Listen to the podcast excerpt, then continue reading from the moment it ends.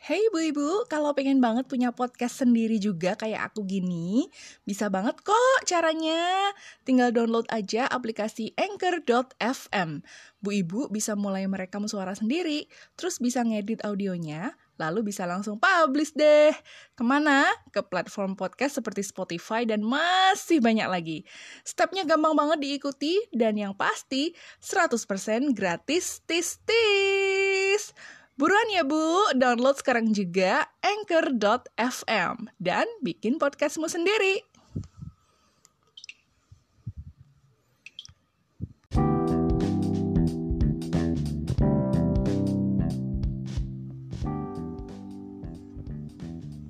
Halo, Assalamualaikum Bu Ibu. How are you? Feeling good Bu? Hope so ya. Semoga masih semangat ya, mengingat sekarang udah memasuki minggu terakhir bulan Agustus. Mudah-mudahan Bu Ibu masih tetap semangat ya, membara. Semangat 17-annya masih ada.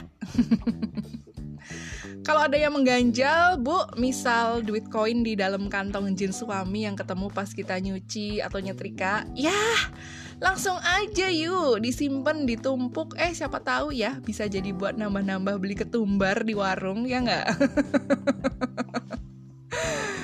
It's good to be back here again anyway. Ibu Inung hadir lagi kali ini di podcast Bu Ibu.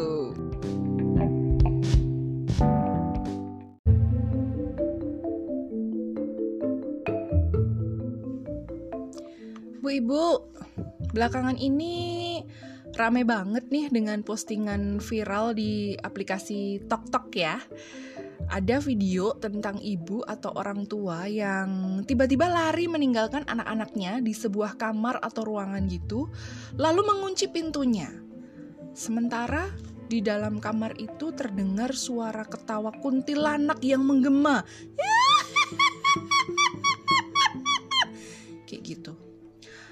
Lalu terlihat anak-anak kecil itu bereaksi terkejut karena ditinggal orang tuanya begitu saja, dikunci dan mereka tampak ketakutan. Ingin keluar dari kamar tersebut tapi tidak bisa karena pintunya terkunci.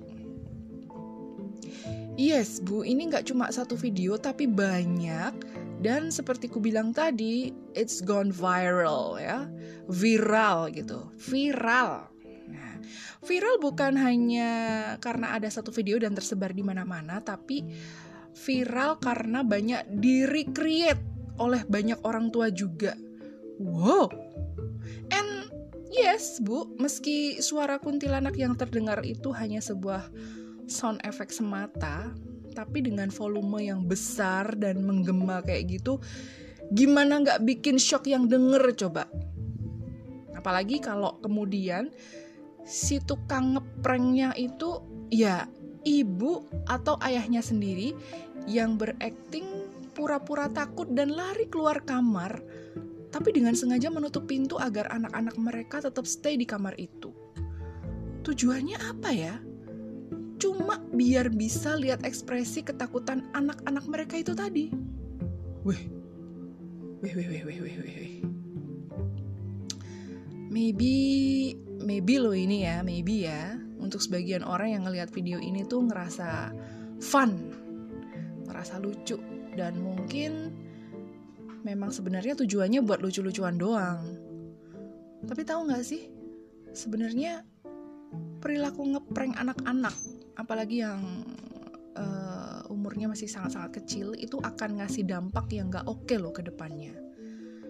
Percaya nggak? Nih ya bu, prank terhadap anak itu juga bisa dibilang sebuah bentuk bullying kepada anak. Loh kok bisa Bu Inung, kok bisa? Iya dong Bu.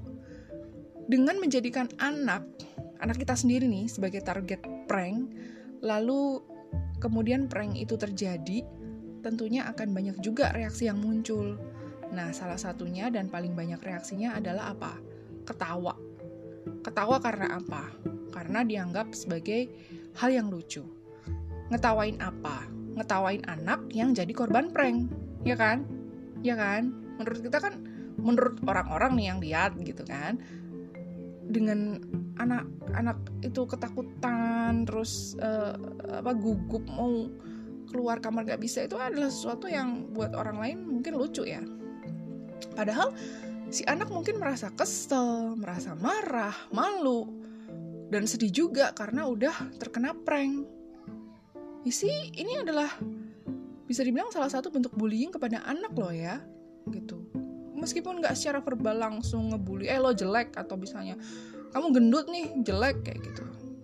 Atau misalnya bullying fisik tapi itu tuh udah bisa dibilang sebuah bentuk bullying karena uh, pasti dia akan punya perasaan yang berbeda-beda ketika menyadari bahwa dia adalah seorang korban uh, prank gitu.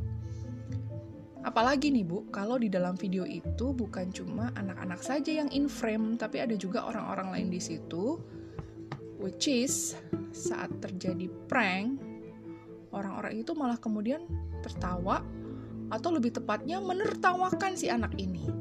Wah, pasti perasaannya lebih gak karuan lagi ya.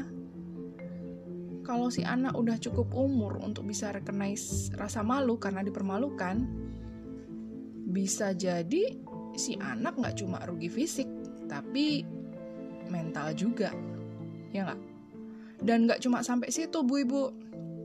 Um, pranking terhadap anak itu juga bisa ngasih dampak ke anak jadi kurang percaya kepada orang tuanya. Padahal yang anak tahu, orang tua adalah orang pertama yang bisa melindungi mereka apa pun kondisinya. Yang anak tahu, orang tua adalah tempat paling aman untuk berlindung apa pun keadaannya. Ibu dan ayah adalah orang yang paling bisa membuat mereka nyaman. Apalagi saat anak merasa cemas, takut, marah, sedih, gitu. Itu pasti yang dirasakan oleh seorang anak. Tapi, kalau kemudian dengan adanya suara kuntilanak dan orang tuanya malah lari tunggang langgang meninggalkan anak-anak di dalam kamar dalam keadaan terkunci gitu lalu mereka teriak-teriak tapi nggak segera ada pertolongan itu kan sama aja orang tuanya kayak nggak meduliin mereka gitu toh ya nggak semacam uh, ngelakuin abandonment gitu ya di, abandon gitu loh di, di ditinggalin aja di, di gitu ditelantarkan gitu anak-anak kemudian jadi mempertanyakan, loh kok ibuku malah ninggalin aku sendiri sih? Pasti kan ada kayak gitu. Dia mungkin akan bertanya lagi, loh kok bapak malah lari sendirian sih? Loh kok aku malah dikunciin sih?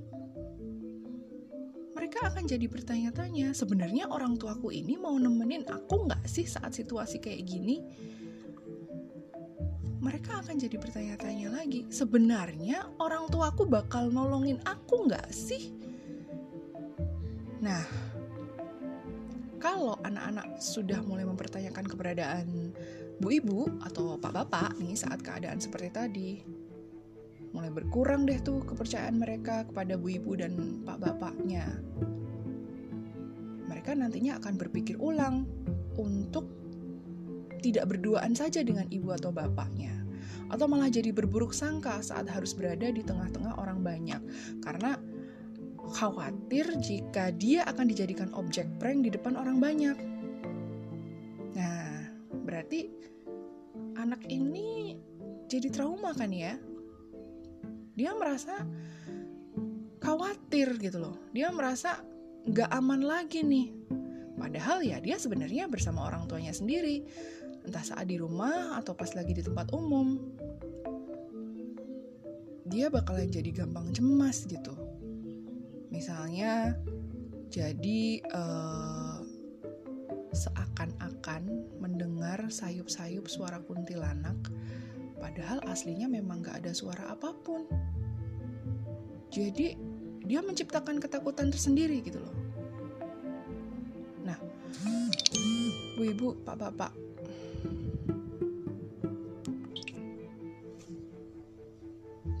kalau kayak gini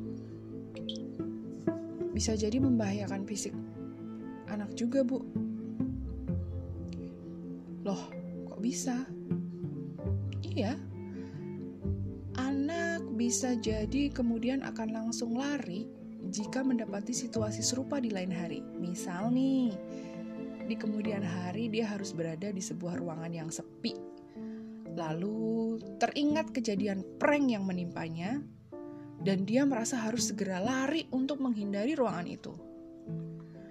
Kalau misalnya si anak ini nggak hati-hati, ada kemungkinan dia bisa terpleset dan jatuh saat dia lari. Lalu mungkin kesleo atau justru membentur tembok atau nabrak pintu. Atau kemungkinan tangannya kejepit pintu karena dia berusaha membuka pintu. Atau tangannya memar karena terlalu lama menggedor-gedor pintu yang tidak segera dibuka oleh orang tuanya. Hal-hal kayak gini tuh sangat mungkin terjadi banget loh bu apalagi kalau si anak itu masih kecil banget dan daya keseimbangannya pas jalan atau lari itu belum baik. Nah kalau udah kayak gini akhirnya kejadian. Fisiknya pun kena gitu ya terluka injured gitu. Yang rugi siapa coba? Yang nyesel siapa? Orang tua juga kan? Ya kan kegiatan ngeprank anak dengan tujuan lucu-lucuan itu sebaiknya memang dihindari ya bu ibu pak bapak. Apalagi yang sifatnya sangat tidak fun. Anak-anak bisa stres loh bu. Stres karena dia merasa orang tua aku kok jahat sama aku ya? Mainan sama aku gini banget gitu. Apalagi bentuk prank kayak yang akhir-akhir ini viral pakai suara kunti ketawa lagi volumenya menggema di ruangan tertutup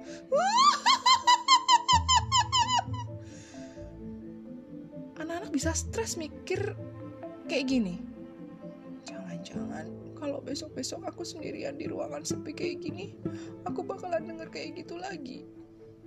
Jadinya, anak gak berani untuk sendirian.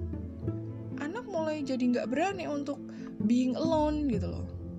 Dia udah mikir yang enggak-enggak. Dia udah punya pikiran-pikiran buruk bahwa nanti akan ada sesuatu nih pikiran-pikiran buruk di kepalanya tuh jadi menghantui diri mereka sendiri tanpa ada hantu benerannya. Kan kasihan ya. Hal ini juga mungkin bisa terjadi meski bu ibu atau bapak-bapak tidak melakukan prank terhadap mereka, tapi dengan kebiasaan menakut-nakuti anak-anak dengan omongan kayak misalnya seperti gini. Di situ ada hantu loh. Atau uh, omongan seperti gini. Ih, di kebun belakang ada pocong loh jangan main-main di dekat situ. Atau ayo kalau kamu nggak mau makan nanti digondol wewe loh Padahal sejatinya itu semua nggak ada. Bahkan mungkin orang tuanya sendiri pun nggak pernah lihat gitu. The real penampakan hantu yang mereka pakai buat nakut-nakutin anaknya. Kan nggak fair ya. Iya nggak? Aku punya cerita nih bu. Um, ini real, real, real story from me. Dulu saat aku tinggal di kabupaten sebelah, aku punya tetangga yang punya kebiasaan menyuapi anaknya yang kira-kira waktu itu berumur 4 tahun deh ya sambil jalan-jalan mengitari pekarangan di antara rumah kami gitu. Nah, di suatu sore saat si anak ini berjalan-jalan sambil diikuti ibunya, ya sambil disuapin kayak gitu. Si anak ini menuju ke arah samping belakang rumah kami, rumah kami berdekatan. Tapi kebetulan di belakang situ ada sumur gitu. Sumurnya emang nggak pernah dipakai sih hanya diambil airnya saja dengan apa dialirkan dengan pipa gitu. Ya. Udah nggak dikerek-kerek kayak gitu di cuma ada, memang ada bentuk sumur di situ. Nah pada saat si anak itu sambil disuapin sambil jalan-jalan menuju ke arah sumur itu si ibunya ini serta merta teriak, "Heh, heh, jangan ke situ. Ada Momo." Dia bilangnya kayak gitu. Anaknya nggak peduli sih waktu itu aku lihat tapi si ibunya itu ngulang-ngulang terus ada momo di situ iya yuk jangan ke situ saya kaget bu waktu itu ngeliat dan mendengar itu tuh saya kaget dan saya spontan tanya sama si ibu anak itu ya Momo apaan sih mbak? Saya bilang kayak gitu. Si ibu itu jawab, hantu. Terus aku tanya, kok Momo? Gitu ya. Iya, hantu Momo. Dia jawab lagi seperti itu. Saya dengar kata Momo itu hanya sekali aja. Tahu, setauku hanya hanya ada nama Momo, seorang vokalis band Geisha. Pada saat itu yang aku tahu gitu loh. Maybe waktu itu aku bego banget kali ya, nggak ngerti maksudnya apa. Maksudku, yang ada di pikiranku tuh hanya Momo Geisha yang cantik, suaranya bagus kayak gitu. Kok ini ada hantu Momo gitu? Ternyata, ternyata bu, uh, Mungkin Bu Ibu juga tahu kali ya. Kalau belum ya silahkan di search di Google. Pada saat itu saya nge-search searching di Google hantu Momo itu katanya hantu dari Jepang. Well, uh, actually itu hanya boneka Momo ya, boneka Momo yang dibikin salah satu seniman Jepang yang kemudian uh, viral karena penampakan mukanya itu emang nyeremin sih, nyeremin sih, matanya melotot kayak gitu membelalak. Terus mukanya lonjong oval dengan uh, bibir yang tersenyum lebar ber berbentuk V, mukanya agak peot-peot, rambutnya berantakan. Ya, memang penampakannya sangat mengejutkan sih. Saya lihat pertama kali di IG itu juga kaget gitu begitu keluar di feednya orang kayak gitu. Terus juga waktu itu juga uh, viral ada namanya Momo Challenge ya. Nah, di tahun itu orang-orang jadi kemudian uh, menggunakan gambar hantu Momo ini untuk nakut-nakutin anak-anak kayak gitu. Dan si anak tetanggaku ini yang diteriakin ibunya supaya nggak ngedeketin area sumur itu akhirnya nurut sih pulang ngikut ibunya. Ya entah karena takut beneran bahwa dia berpikir di situ juga ada hantu Momo seperti yang dia lihat di HP ibunya atau emang males juga sih dengerin ibunya marah-marah. Karena lagi disuapin malah jalan-jalan gitu ya uh, tapi yang jelas gini bu. Aku kaget sih uh, ngasuh anak kok pakai ditakut-takutin dengan hantu gitu loh.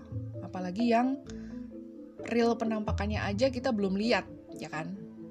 Mungkin karena karena emang kita nggak ada bakat buat lihat penampakan hantu ya nggak sih? Kan ada hanya uh, ada orang-orang yang uh, memang punya bakat ya untuk melihat hal hal-hal yang goib kayak gitu ya nggak Oke okay lah, misal kita pernah kasih lihat gambar atau foto atau video hantu yang kita ambil dari Google gitu ke anak kita, terus kita ceritain cerita-cerita serem yang sebenarnya juga kita sendiri nggak ngalamin tapi kita sadur lah dari Google gitu beranggapan kalau anak kita akan punya ketakutan tersendiri kepada hantu hanya dengan uh, mengingat wujudnya. Lalu misalnya jadi menjauhi tempat-tempat yang dalam tanda kutip dikeramatkan sama orang-orang. Misalnya itu kayak itu tadi eh, nggak uh, boleh dekat-dekat sumur kayak gitu. Padahal sebenarnya sumurnya nggak apa-apa sih. Gitu. Nah kalau kayak gitu tuh bukannya malah menyesatkan ya, menyesatkan pikiran anak gitu loh Padahal kan esensi pengasuhan anak-anak kan nggak boleh menyesatkan ya nggak sih? Harus mengarahkan ke sesuatu yang baik ya. Ya nggak? Pengasuhan itu kan harus mengarahkan ke sesuatu yang baik. Dimulai dari usia yang sangat dini. Gitu. Nah, sebenarnya nih, sebenarnya kalau aku boleh tanya ya Bu Ibu, Pak Bapak, teman-teman, apa sih tujuannya nakut-nakutin anak-anak dengan hantu gitu karena sebenarnya kalau kita sebagai orang tua nggak memberikan klaim kalau itu serem kalau itu jahat kalau itu bisa bunuh orang anak-anak juga pasti nggak akan percaya itu gitu anak-anak bahkan mungkin akan nganggap bahwa hantu itu nggak ada To be honest, jujur, jujur nih, ini jujur, saya nggak pernah loh nakut-nakutin anak-anak saya dengan hantu. Eh, ada nanti ada kunti loh di situ. Eh, biasanya di pohon rambutan ada hantu loh, bla bla bla bla bla. Buat apa? Kalimat-kalimat itu diucapkan untuk apa sih? Biar anak nurut sama kita. Apa hubungannya? kita orang tuanya yang nyuruh mereka untuk ngelakuin sesuatu tapi kok malah diminta buat takut sama hantu kan nggak logis ya kalau dipikir kenapa sih nggak disuruh takut aja sama Tuhan bukannya itu lebih baik contohnya gini eh kalau kamu nggak sholat Tuhan bisa ambil rezeki kita loh gitu aja kasih contoh ke anak kan bisa. Ya kan? Bukannya kita nakut-nakutin sama hantu. Sampai sekarang saya nggak pernah bilang eh di situ ada ini loh. Eh kamu kalau nggak mau makan kamu nanti di kondol BW eh kamu nanti kalau nggak mau makan nanti bajumu di ini diambil sama pocong. Kan nggak mungkin ya. Saya nggak pernah ngomong kayak gitu. Buktinya anak-anak saya nggak ada takutnya tuh nonton film horor horor Indonesia apalagi yang katanya penuh dengan kunti, gendruwo, pocong dan sebagainya. Karena ya emang dari kecil nggak pernah ditakut-takuti. Apalagi lihat penampakannya langsung. Kaget iya pas adegan jump scare gitu, tapi wajar kan ya. Memang itu dibikin untuk supaya kita kaget. Tapi bukan yang kemudian membuat anak-anakku tuh sampai berhari-hari keinget sosok hantu yang dimunculkan di film gitu tuh enggak. Biasa aja mereka nonton nonton film horor pas jam scare ya teriak biasa. Habis itu ya biasa aja gitu. Malah kadang nonton horor aku tanya nakutin nggak? Enggak kayak gitu.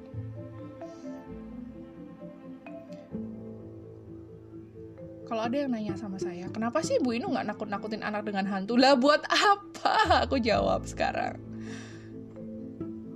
aku aja udah takut kok masa mau nambahin orang takut bareng sama aku? Kan gak asik kalau takutnya bareng-bareng ya gak sih? Gini loh bu. Saya kan sebagai ibu ya ya harusnya jadi nggak penakut dong biar anak-anak juga nggak penakut ya nggak sih? Nah kalau yang di video prank di tok tok tadi berarti secara nggak langsung orang tuanya ngajarin si anak untuk jadi takut kan karena orang tuanya tiba-tiba lari dan seperti melepas tanggung jawab gitu, nggak melindungi anak-anaknya yang sedang ketakutan. Nggak bener ini. Aku bukannya sok jagoan ya bu ya, terus bilang ke anak-anakku, nanti kalau ada hantu harus dihadepin. Why? Karena emang aku nggak bisa lihat selain di film-film. Tapi paling enggak kan, aku nggak nakut-nakutin mereka gitu loh aku juga nggak bikin mereka takut. Aku tidak menyesatkan pikiran mereka dengan gambaran tentang hantu. Aku mau mereka itu lebih berani. Dan aku bikin mereka percaya kalau aku adalah ibu yang bisa melindungi mereka. So, Bu Ibu, misal Bu Ibu ngerasa nonton video prank suara kunti di tok-tok itu bisa membangkitkan tawa, please stop. Kalau perlu report aja lah karena nggak baik buat kesehatan. Ya kesehatan jiwa kita dan kesehatan jiwa anak-anak ya nggak sih? Nggak perlulah kita juga nge-share video itu ke orang-orang. Apalagi sampai recreate video itu please don't. Jangan lakuin itu lah bu. Concern ke anak-anak ya bu pilih kegiatan yang lebih child friendly ya yang bisa dilakuin bareng sama sekeluarga dan aku yakin sekeluarga akan bisa lebih bahagia kok daripada nonton video yang kayak gitu gitu loh oke okay? Thank you for having me here, Bu Ibu. Di sela waktu kesibukan Bu Ibu atau sebagai teman Bu Ibu bersibuk-sibuk ria tetap dengerin podcast Bu Ibu ya. Saat masak, saat nyetrika, saat driving, saat ngetik laporan, atau saat selonjoran sambil ngopi, tentunya di platform kesayangan Bu Ibu. Jangan lupa ya, podcast Bu Ibu di follow di subscribe, dibintangin, terus share link podcast Bu Ibu ya, biar temen-temen Bu Ibu makin banyak nih yang dengerin podcast Bu Ibu. Silakan DM ke akun Instagram @podcastbuibu untuk usulan tema episode atau misalnya mau berbagi kisah dan pengen dipodcastin bisa banget. Ya. Ibu Inung signing off. Bye bye.